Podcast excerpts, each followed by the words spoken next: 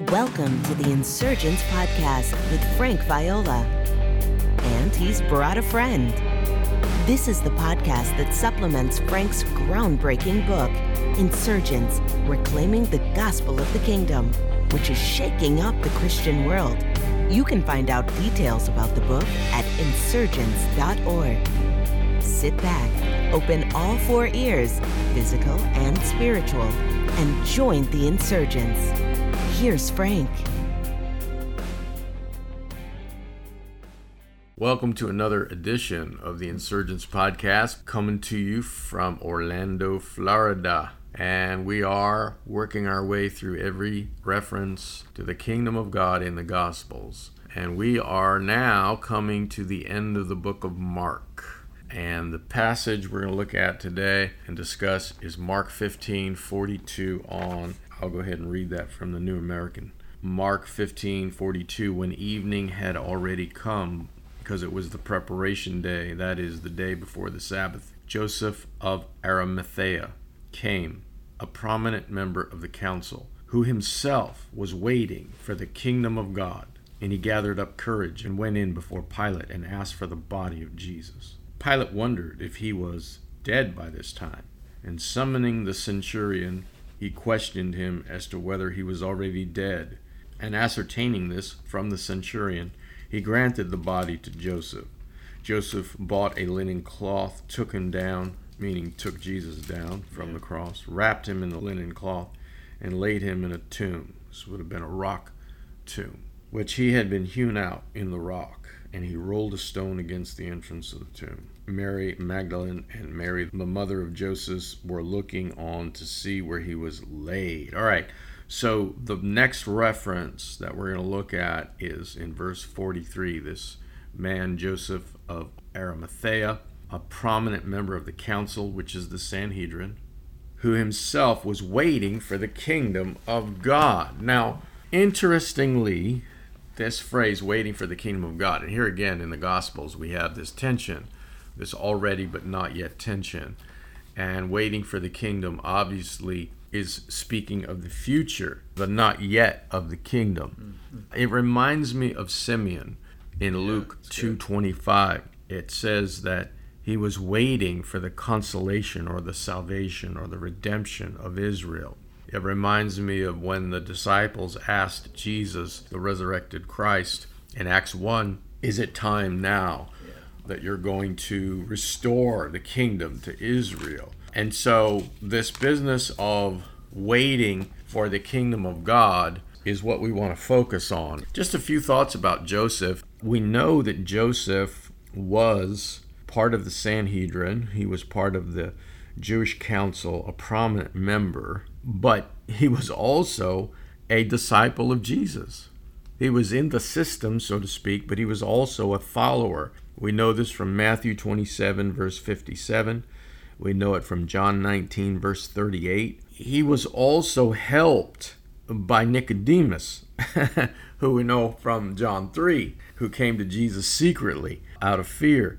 But uh, in John 19, we're told that Nicodemus helped Joseph of Arimathea take the body down. And I think it's probably because in Jewish law, to have a body yeah, yeah. dead overnight was a disgrace. Especially because it was going to be Sabbath too, right? And so Sabbath, yes. Sabbath the next day, and that would have desecrated the whole um, Sabbath essentially. Yes. So it's really interesting though because he was willing to make himself ritually unclean by doing what he did by taking Jesus down yeah. from the cross. So there, right there, that's a cost, and there's another cost too. Maybe you could talk about that. You know, I think that's a powerful piece. I'll just jump on the ritually unclean piece just for a, a second too, because we see Jesus does that consistently in his ministry too, right? He's willing to touch lepers. Uh, he's willing to do what the Pharisees consider to be work on the Sabbath, which in different ways are you know making himself unclean mm. or breaking these rules. And you know, one of the lessons of Jesus's life is that to be in the kingdom, you're more dangerous to the world than the world is to you. So Jesus could break mm-hmm. these boundaries down. And so here's Joseph, in a sense, uh, living that out. And and the, the thing that's interesting also about Joseph is he's wealthy. I mean, he's an insider. Um, yes. And in the previous chapter, right at the moment Jesus dies, and this person shows back up in this text too. It's the centurion. The centurion, as soon as Jesus dies, says, uh, "Truly."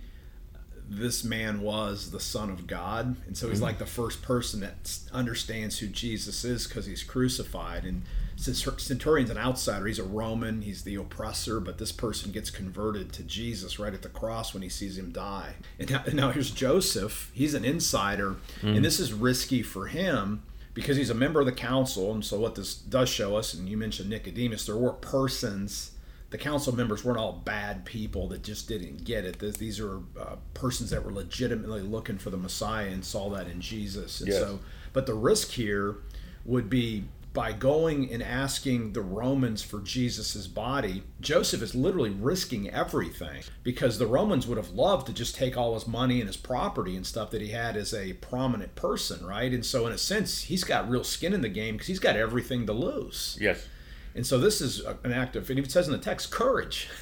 absolutely, absolutely. So, so, so, by he's he's risking everything, just like Jesus says, "Come and follow me." He says to the rich young ruler, "Sell everything." He, he, the first disciples, they leave the boats, they leave their dad, uh, their their father. Joseph is laying it all on the line and asking for Jesus' mm-hmm. body and, and, this power of, of identity. So there's there's just pointing to the potential cost. We don't have any recording that there's any you know Pilate gives him the body, so apparently he doesn't lose everything. Yeah. But the whole thing is he was willing to lose willing. everything to honor the King who was crucified. Amen. Well, he was treating Jesus as a close family member yeah. because you don't want your close family members to be buried after nightfall. Yeah. You want to do it before nightfall because it's a disgrace otherwise. The other thing about Joseph of Arimathea is the scripture calls him a righteous, decent man. Yeah. He's a follower of Jesus, but as you said, he's putting his wealth, he's a well to do man. Yeah. As many in the Sanhedrin were. I mean, some of those people were very rich he's putting it on the line because he is now can be seen as clearly a sympathizer of a traitor and a revolutionary. He's an insurgent. He's an insurgent. Thank you, brother. wow, that's a good title for a book. Yeah, it's a, good, it's a great book it. too. Now that I think about it. but that's what he's doing. He's identifying it for revolutionary, and uh, I mean, we've just even seen. I mean, it's 2021 when you're doing this. We saw this whole thing in Washington, and people identifying that there's been repercussions. Right? Uh, we've seen it. Uh, Absolutely what's happened. And so here's Jesus. Uh, you know, you identify the wrong people, the wrong persons. That has costs, and uh, he's willing to risk that. Yes. Not that we're affirming what happened in Washington. No, no, not at all. It's just an example, though. Um, but an yeah. example of how, if you identify yourself with a traitor, if you identify yourself with someone who has revolted against Rome, so to speak, or is perceived to, yes, yeah, you yeah. you now incur this is why Peter distanced himself yes. from Jesus, right? The denials. It's what's interesting. The centurion shows back up here, yes, and says, "Hey, yeah, he really is dead." It's like it's. I think it's really cool. So it's um, the centurion sort of like, "Hey, it's almost like a conspiracy right there." You got the Joseph and you got the centurion telling Pilate, mm-hmm. uh, and they get the body. So it's really it's really kind of cool. So let's talk about this phrase "waiting for the kingdom of God." Yeah, because yeah. that's really what I want to hone in on. That's the next reference to the kingdom I see this having two aspects. Joseph was waiting for the kingdom. The interesting thing is the kingdom came in Jesus. Yes, yeah. But it also had another layer, and that is not long from now, 50 days or so, the kingdom is going to come again at Pentecost.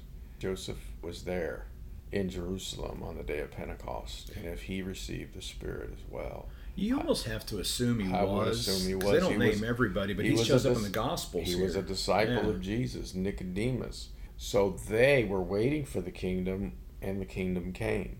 But there's still a future yes, coming of yeah. the kingdom, the messianic hope, where God will set all things right when Jesus returns.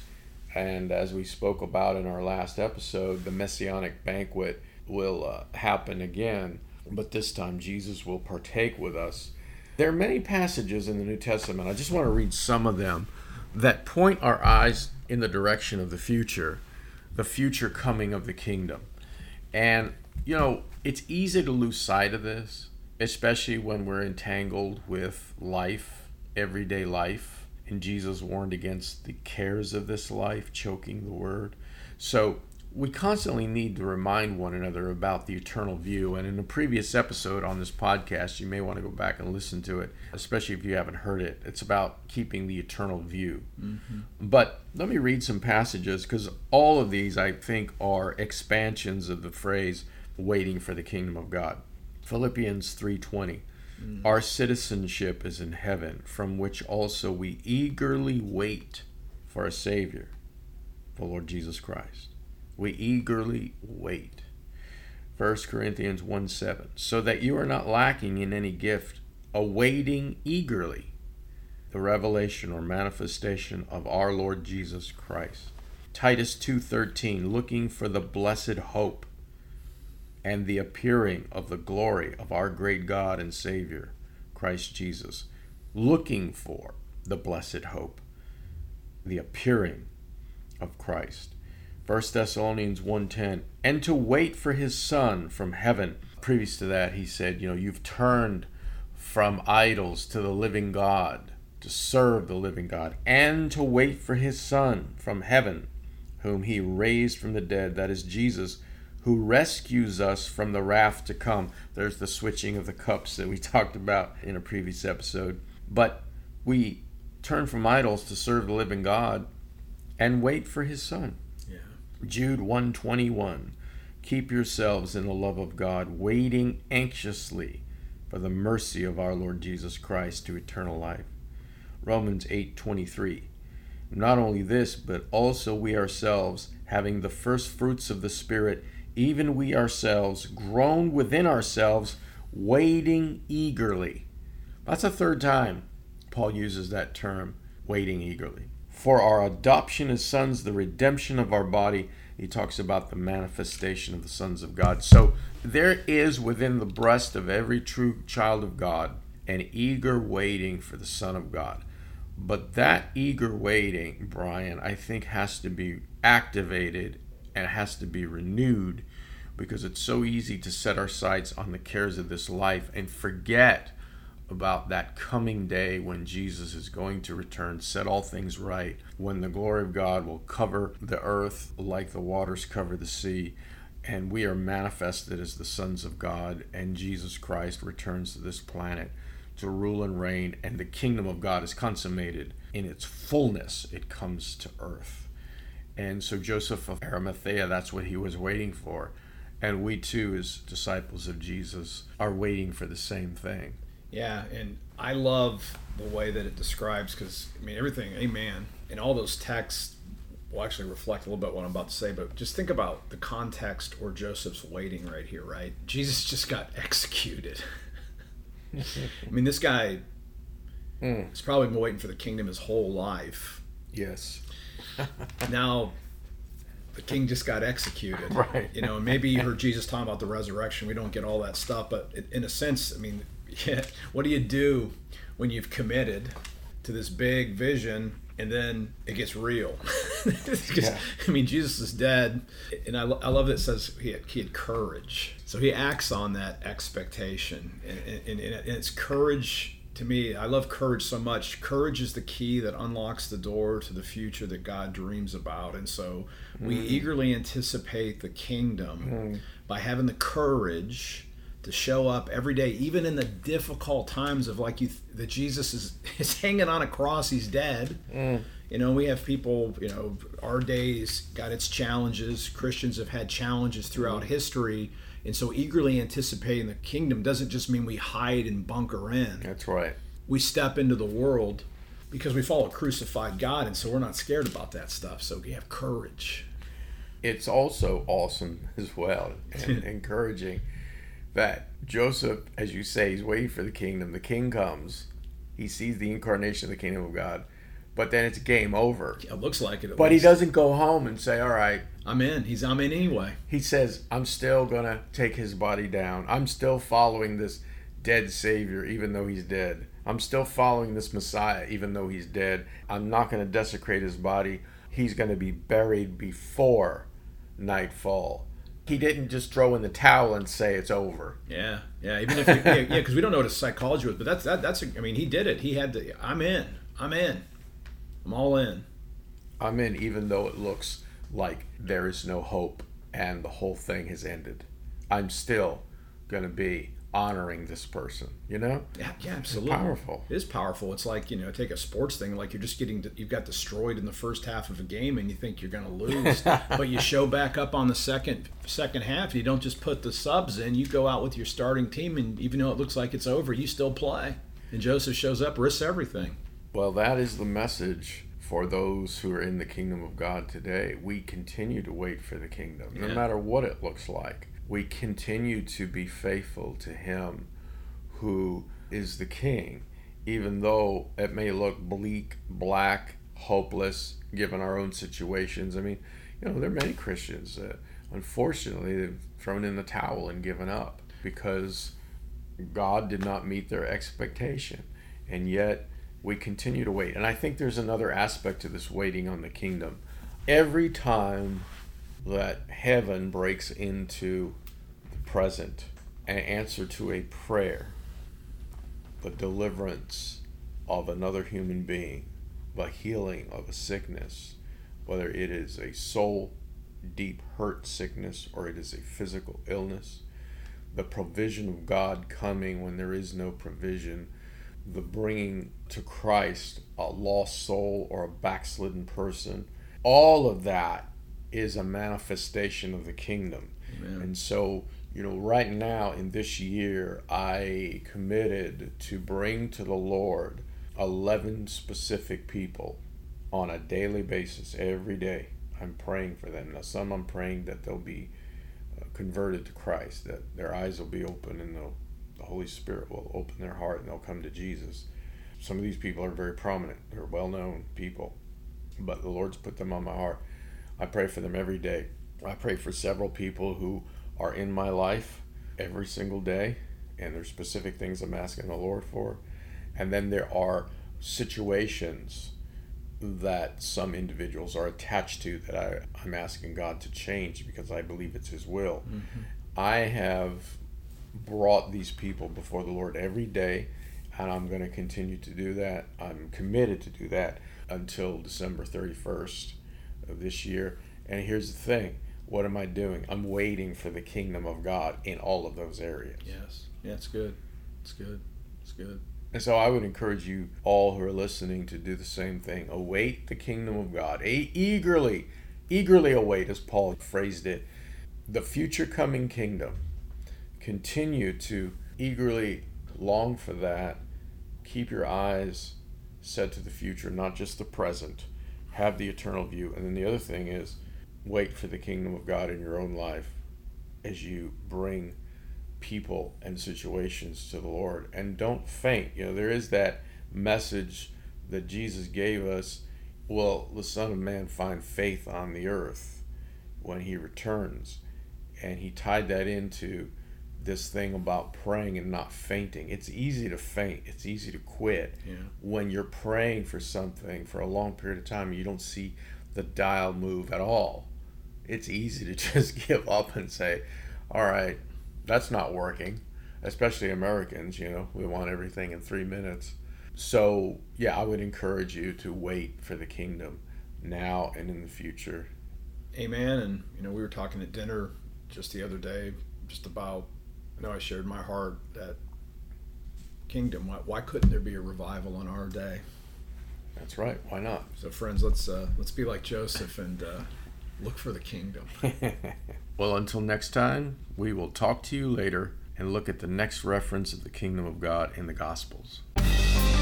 If you enjoyed this episode, please subscribe to the Insurgence Podcast and give it a five star review on iTunes. This will help others find it. Also, you can join Frank's unfiltered email list at frankviola.org and receive encouragement, challenges, and insights connected to the gospel of the kingdom. Remember, the insurgence has begun. Don't miss it.